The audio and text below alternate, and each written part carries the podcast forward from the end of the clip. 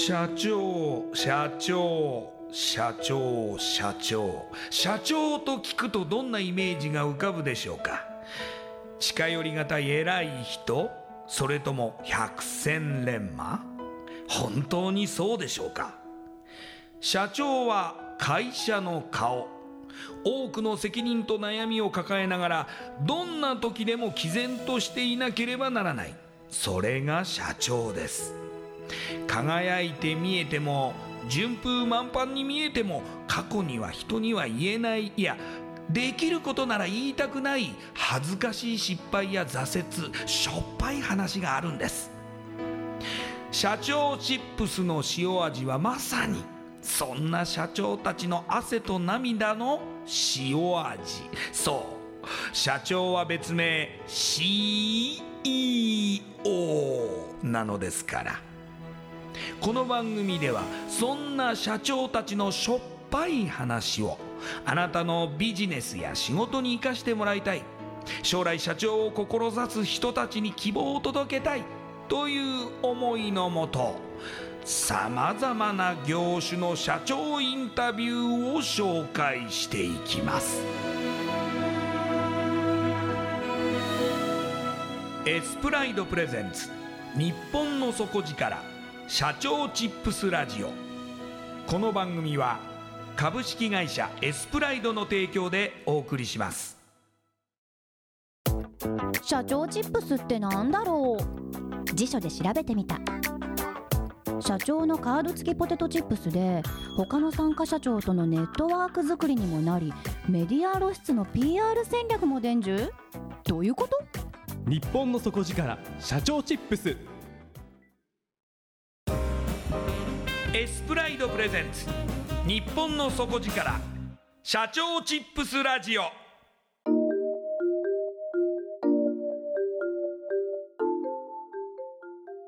エスプライドプレゼンツ。日本の底力社長チップスラジオ。こんばんは。社長応援ナビゲーターの西川真理子です。今夜のゲストは株式会社イデイ代表取締役イデイ信也さんです。イデイ社長よろしくお願いします。お願いします。ではまず私の方から初めにイデイ社長のプロフィールご紹介させてください。イデイさんはテネシー州立大学美術学部ご卒業後1年ほど修行のため印刷会社勤務を経て1997年お父様が経営する株式会社イデイへご入社されます。広告マンとして多くの広告に携わり2010年代表取締役に就任されました現在創業42年。100年企業になるべくもっと多くのクライアントのパートナーにをモットーに理念の一つである Something New Something Fun を多く発信し記憶に残る広告を制作されています。それではこの後イデイ社長の汗と涙の塩味エピソードに迫っていきます。井出社長まず気になったのが、はいテネシー州立大学行かれてたんですか？はい。それはなぜです？あのお恥ずかしい話自分が行きたくて行ったわけではなくてですね。はい。どちらかというとあの島流し的に家族に追いやられたと言いますか。え？ー、あの私あの小中高と非常にあの破天荒と言いますか、はい。やんちゃな学生をしてまして、えー、えまあ、あの勉強はしないですし、はい。あのまあ、夢目標もない中でですね、ー、はい。まあ、なんとなく高校までは行ったと。えー、でまああの夢もないので今後どうしようかなと思ってる矢先にまあ親父の方からですね、まあ、それじゃいかんだろうということで、まあ、家族会議で決まったということでテネシーっていうところに島流しにしますと。いやでもその井出社長の今後を考えるために家族会議が開かれた。これまたすごいですね。ば私のいないところで開かれたらしくて。でしかもじゃあまあちょっとアメリカに留学してこいと言ったところに素直に従ったわけですよね。いやかなりまあ押し問答がありまして、はい。僕はあのその当時彼女もいましたし、ええ。日本が大好きでアメリカどっちかって興味なかったのでえ嫌だ嫌だって言ったんですけど、ええ。もうこれ家族会議で決まったのでー、はい。もう行くんだということで物事は進んでいきました。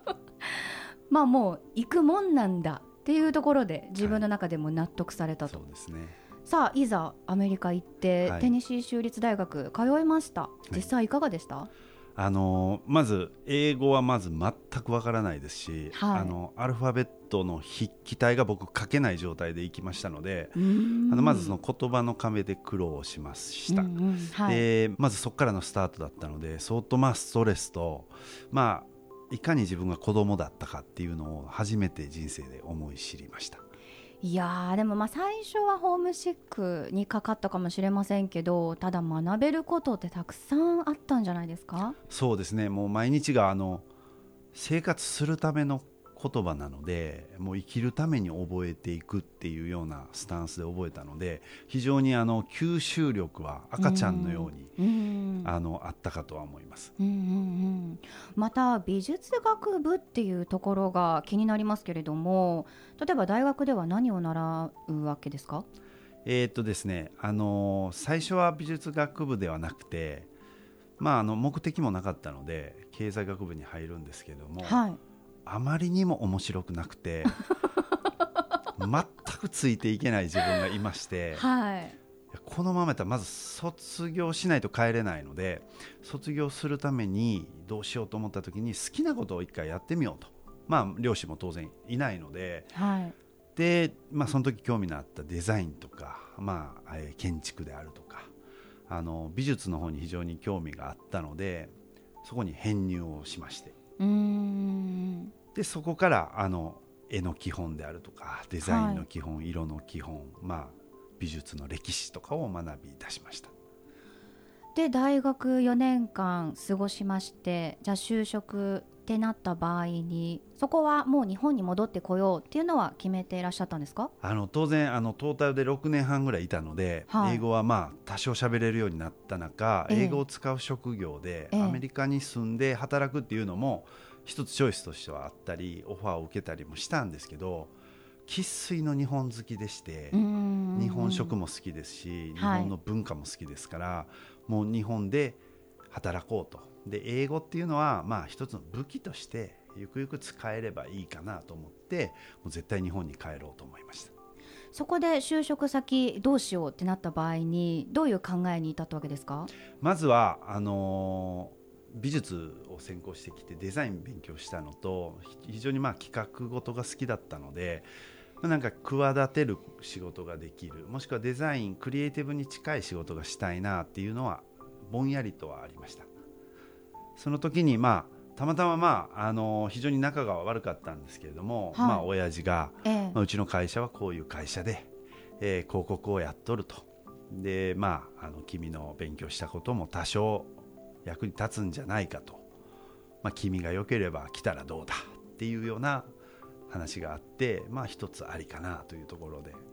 入りましたあその1年修行された印刷会社っていうのは、まあ、自分で、まあ、就職の面接を受けて入られて。えー、とどっちかと言いますともうあの親父の会社に入るのに、まあ、あの非常に社会を知らないですし、まあ、アメリカで育ったので、えー、と普通の一般企業というか基礎知識がないと入ってからも苦労するしあのバカ息子扱いされるので 1年修行に行ってこいということで、はいはい。あの印刷会社の方に修行に行かさせていただきました。っていう感じです。その時はどんなお仕事されてたんですか？もうあの全ての印刷メディアを作る工程を全て勉強させていただいて、ええ。もうそれこそうん文字組みから製版があって印刷プレートがあって印刷があって加工があって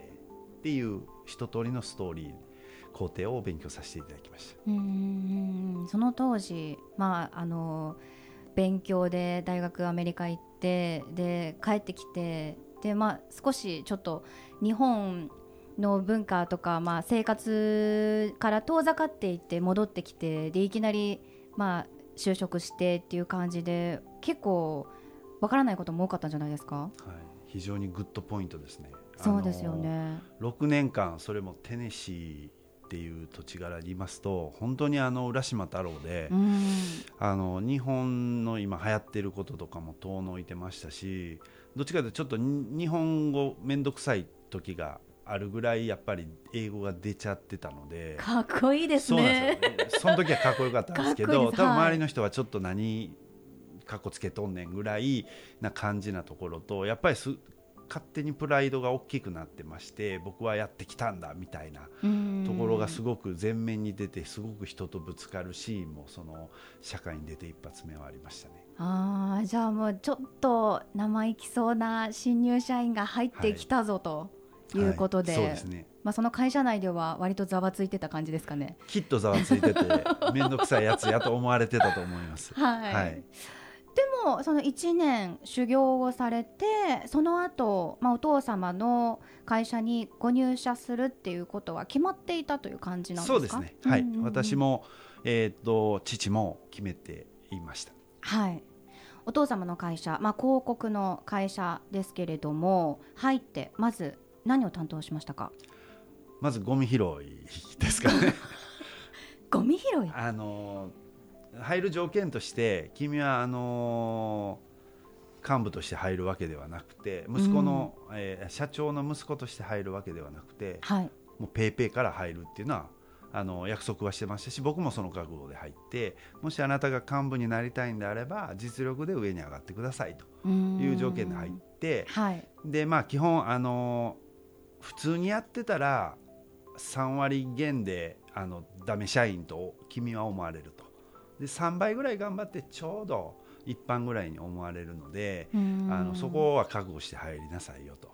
であなたのできることからは進んでやりなさいということで私何もわからないのでゴミ拾いだけは自信が持ってできたので ゴミ拾いを率先してやりました。いやいやいやいやそんなにゴミ落ちてないですよね落ちて会社に。落ちてないですね。まああの雑用ってことですね。あなるほど。人が嫌がることからまず今はやって認めてもらうしかないっていう、うんうん。あの皆さん先輩はどうしても色眼鏡で私を見てましたので、まあ、アメリカ帰りの2代目、うん。でも息子が来たという感じは僕も感じてましたし、うん。じゃあそこをどうやって乗り越えるかってやっぱり僕がやっぱりあの泥臭い仕事をして認められることが最初かなって思って進んではやりました。そこから、えー、13年ほど、まあ、代表になるまでに期間がありますけれどもこの13年というのはどういう、まあ、過程で進んでいくわけですか？あのその入ってですねもう2年目にあの父が他界をしましてでまだ一緒に仕事も多分彼もしたかっただろうし僕もしたかったし教わりたかったんですがまだ本当に右も左もわからない間にまあがん告知をされましてえでまあ当然僕はまだそんな状態ですからその時の番頭さんがまあリリーフっていう形で社長をやっていただきまして、はい。でまあ、僕はまずは営業を覚えなさいというところでもうありとあらゆる、まあ、数字を稼ぐとか広告を作るというところに専念をさせていただきました。営業マンですね。ええええいややっぱり入った当初から社長の息子さんっていうと、まあ、その社長の息子さんっていう道を歩まなきゃいけないので、まあ、どうしてもやはり他の方とは全然違う見え方もされますし、はい。結果の残し方も確実に残していかないと人より何倍も努力して、人より何倍も結果を出していかないとというところはありますが、でも最終的にその2010年には代表になられたわけですよね。はいここでまたやはりでもそれまでお父様の会社に入られて、まあ、その息子さんとして社員をこう全うされてきたっていうその立場っていうのがあったと思いますが、はい。またさらに代表2代目はい。ってなると新たなまた責任とか、やはりプレッシャーみたいなものって感じますよね。はい。あのそこはやっぱり激しくありましたね、はい。ん。あの今までは自分のチームというか、えー部門の数字の目標を追っかけるみたいなところで楽しかったですしあの経営のことを考えずにですねあの売りゃいいんでしょっていう感覚で商売してたんで、まあ、ただ経営者になるとどうしてもそのそうではない資金繰りであるとか、はい。まあ、全てのことをやっぱりジャッジをしていかないといけない。でまた従業員さんの家族含めて人生がかかっていると思うともう急に孤独感を感じましたし責任を感じて寝れない夜っていうのはすごく多くありました。うんそのいろいろお話伺ってきた中でお父様の中ではやはりその将来出井社長に継いでほしいって思ったからこそアメリカに留学させたりとか、はい。まあ、その最初に印刷会社にあのはい。修行に行かせたりとかっていうところはやはりその思いがあって経験されてきたんですよねおそらく。あのこれはもう推測なので彼の口からはあのずっとそれを思い描いてたかどうかわかんないですけどもおふくろはあのそれはすごい喜んでたと僕がその入社することとか、はい。えー、と僕が、えーとまあ、初めて受注をしたとかですね、うんうんうんうん。先輩からの評判とか聞くと非常にまあ私には言わないですけど喜んでたということはあのおふくろから聞きました。またその出井社長もすごく仲が悪かったって先ほどからおっしゃってますけれども、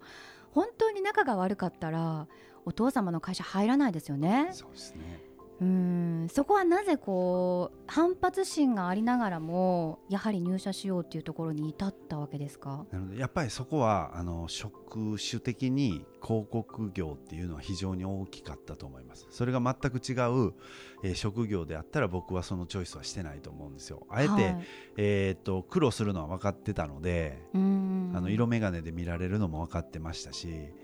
あのーただやっぱり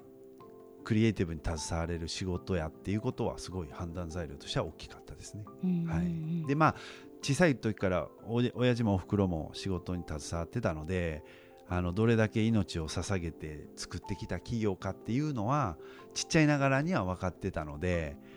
その興味も多少ありました。出井社長に変わられてから例えば事業内容で変わってきたこととか、新規事業などあるんですか？そうですね。あのやはり企業っていうのは新しい、えー事業を生み出さないと僕は衰退すると常々言ってまして、えーっとまあ、今で言うとおインバウンドであるとかはい。っていうのも非常にビジネスチャンスあるなっていうのも、まあ、5年ほど前ぐらいからですね、えー、と今民泊民泊と騒がれてますけれども、はい。あのゲストハウスを、えー立ち上げて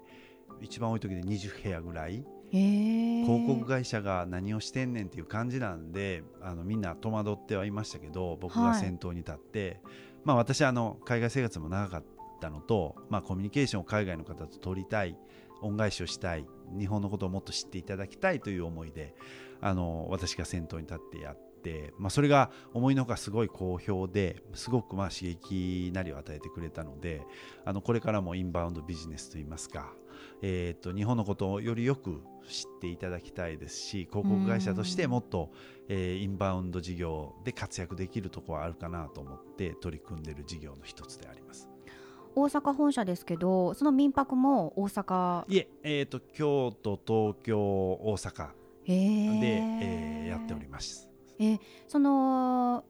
普通にその民泊のサービスと、まあ、場所を提供してるってことですよね？そうですね最初はそこから始まってで、まあ、それをしたいけどできない方々とか、えー、と空き家のアパートのオーナーであるとかっていうところのはい。仲介業務であるとか、はい。でまた、まあ、企業さんが、えー、とインバウンドに向けた商売をしたい時に、まあ、そこでリーフレットを配ってあげたりとかサンプリングをすることによってダイレクトにそのメーカーの商品の良さを伝えるとかですね、まあ、いろんなビジネスモデルが今出てきているのでそこはもっともっと追求してですねやっていきたいなと思ってます。新しい事業が加わると、はい。またその既存のクライアント様とまた今までにはないつながりが新しく生まれたりとか新しいクライアントさんとの接点が生まれたりとか、はい。い、い効果もたくさんありますよね。そうですね。まずやっぱりその皆さん気にやっぱり街中歩いてるとこれだけ海外の方が多いとですねやっぱりそこで何かビジネスチャンスないかなって多分いろんな企業さんが思うと思うんですが、まあ、それを早くから手がけていて、まあ、当然ネットワークも含めてですね非常にそれに長けた方々っていうのが、えー、とチームとしているっていうのはすごくいろんな角度でビジネスチャンスが今生まれていっております。はいそういう例えばまあ訪日外国人向けのビジネスも提供する中でやはり今後の展開としては海外に向けたビジネスもしくはその訪日外国人に向けたビジネスっていうところに力を入れていく予定ですか？そうですね。あのそこは本当にあのまだまだビジネスチャンスがあるなと思ってまして、えーとまあ、オリンピックまでとかっていうですねあの話もよくありますけども私はやっぱりあのオリンピックを境に増えてくるって思ってるんですね。うんはい、で日本の人口はどんどん減っていく中で今後、まあ、いろんな企業さんが、えーと、存続していくにはですねやっぱりグローバルにですね、えー、ビジネスを展開していかないと繁栄っていうのは僕は日本は特にないと思っているのでそこでえーと、そこに長けた広告会社っていうところはあの非常にニーズはあるんじゃないかなと思って信じてやってます。うん。やはり広告って最先端じゃなきゃいけないですしそういう新しい要素とか視点みたいなものがどんどん入ってくることっていうのは業界の活性化のためにも必要ですよね。はい、はい、そうですね。いつまでも追求していきたいと思ってます。はい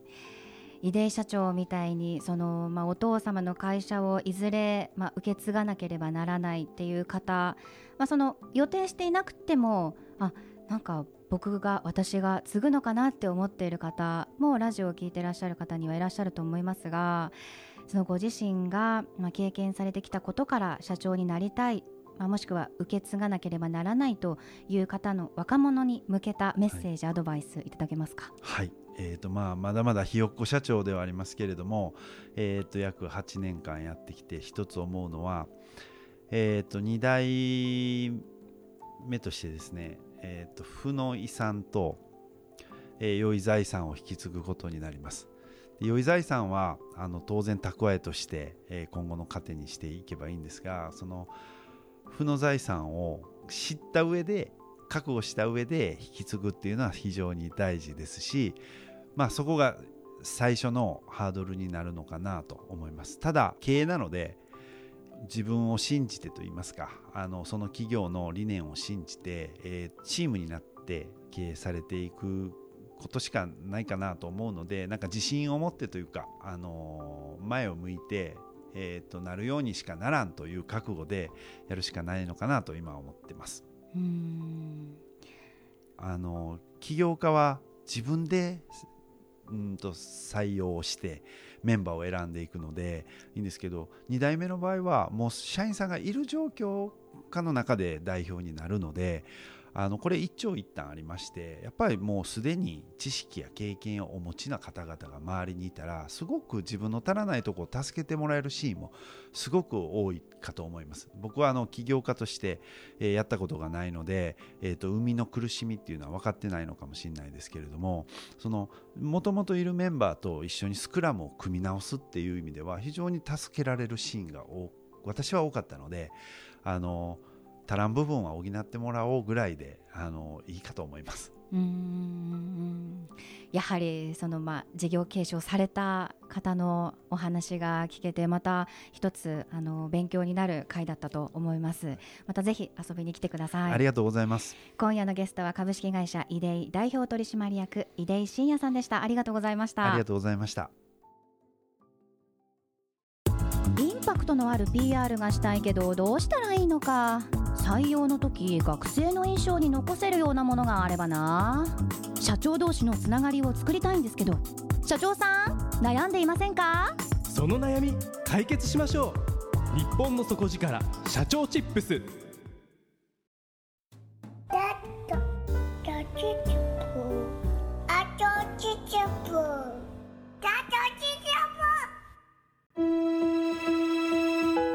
エスプライドプレゼンツ日本の底力社長チップスラジオこの番組は株式会社エスプライドの提供でお送りしました。